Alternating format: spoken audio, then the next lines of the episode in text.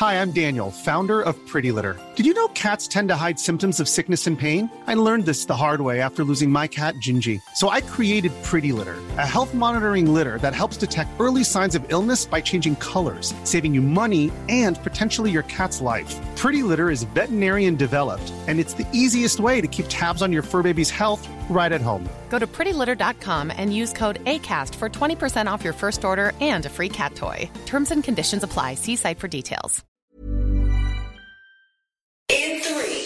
Two, one. Seven things you probably didn't know you need to know. I'm Jamie East, and this is the Smart Seven. Good morning, everybody. It's Tuesday, the 25th of January, and it's Burns Night. And a big happy birthday to John Cooper Clarke, Peter Tatchell, Alicia Keys, and Volodymyr Zelensky.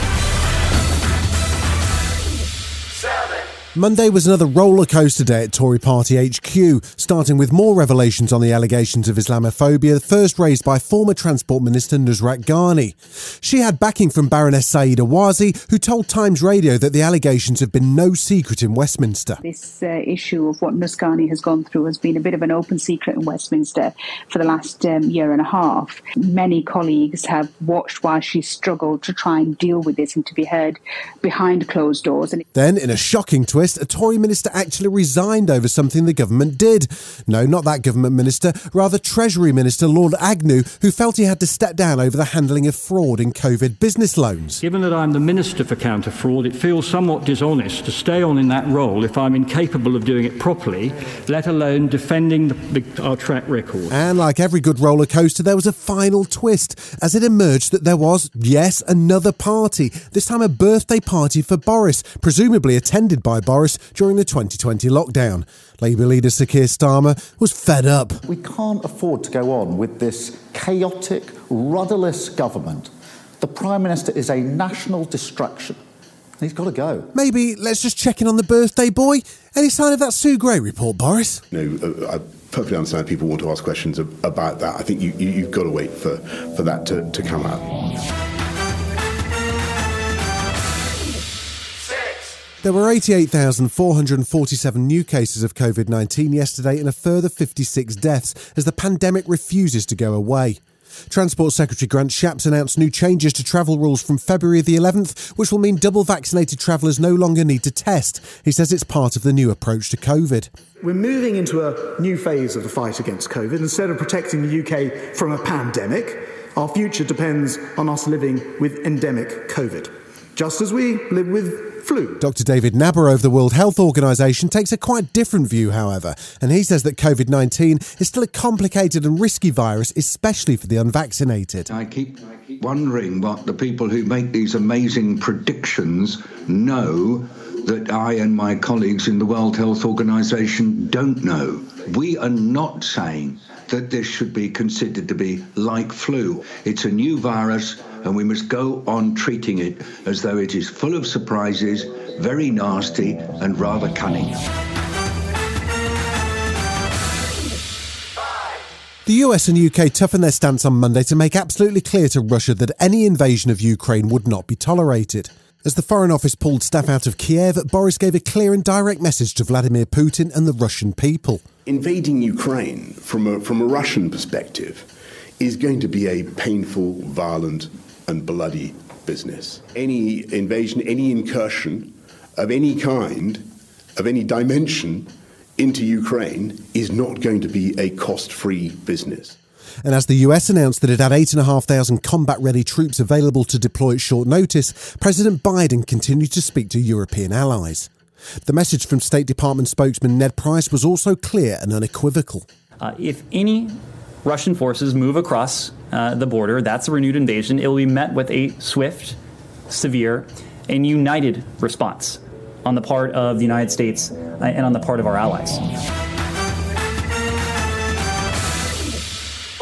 Julian Assange, the founder of WikiLeaks, has won the first round of his court battle to avoid deportation to the United States. He's been granted leave to appeal to the UK Supreme Court over conspiracy charges relating to leaked documents from the US military covering Iraq and Afghanistan. Outside of the court, his fiancée Stella Moris recognised the victory but realises there's a long way to go. The situation now is that the Supreme Court has to decide whether it will hear the appeal. But let's not forget that every time we win, as long as this case isn't dropped, as long as Julian isn't freed, Julian continues to suffer. Still to come on the Smart 7, an incredible world record for English rowers, and Snow White, Peter Dinklage wants a word. Right after this. When you're ready to pop the question, the last thing you want to do is second guess the ring. At Bluenile.com, you can design a one of a kind ring with the ease and convenience of shopping online. Choose your diamond and setting. When you find the one, you'll get it delivered right to your door. Go to Bluenile.com and use promo code LISTEN to get $50 off your purchase of $500 or more. That's code LISTEN at Bluenile.com for $50 off your purchase. Bluenile.com code LISTEN.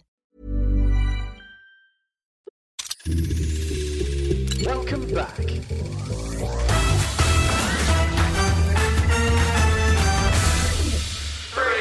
There's no Premier League for the next two weeks as the footballers enjoy a winter break, but Watford didn't hang about, sacking manager Claudio Ranieri after a mere three months in charge. Meanwhile, three incredible British women set a new world record, rowing across the Atlantic in only 42 days, knocking seven days off the previous record. That's half a Ranieri.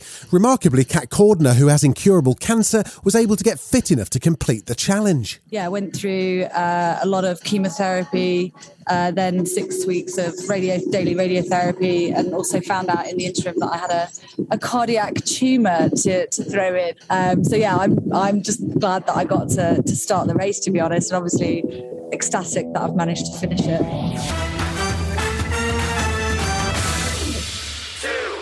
Gwyneth Paltrow's Goop's world famous. The lifestyle and wellness brand has a history of shocking innovations which get the world talking. I'm looking at you, this candle smells like my vagina. Now she's pivoted to a new version of her famous candle, this time focused on partnering with the ACLU to fundraise and fight for abortion rights in the US. It's called Hands Off My Vagina. We are very um, pro woman at Goop, obviously, and we really do believe that women should have agency to make whatever choice they want to make in their lives in any area. And so we were happy to be able to partner with the ACLU and do this. It's it's really exciting.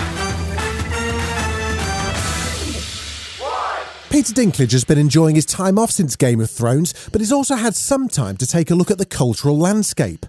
He spoke to Marc Maron on his WTF podcast, and well, he had a few things he wanted clarification on. Firstly, why are Disney remaking the Snow White movie? They're very proud to cast a, a Latino actress as Snow White. Yeah. But you're still telling the story of Snow Still White. Snow White, and yeah. Seven Dwarfs. Sure. W- Look, take, take a step back and look at what you're doing there. Yeah. I know.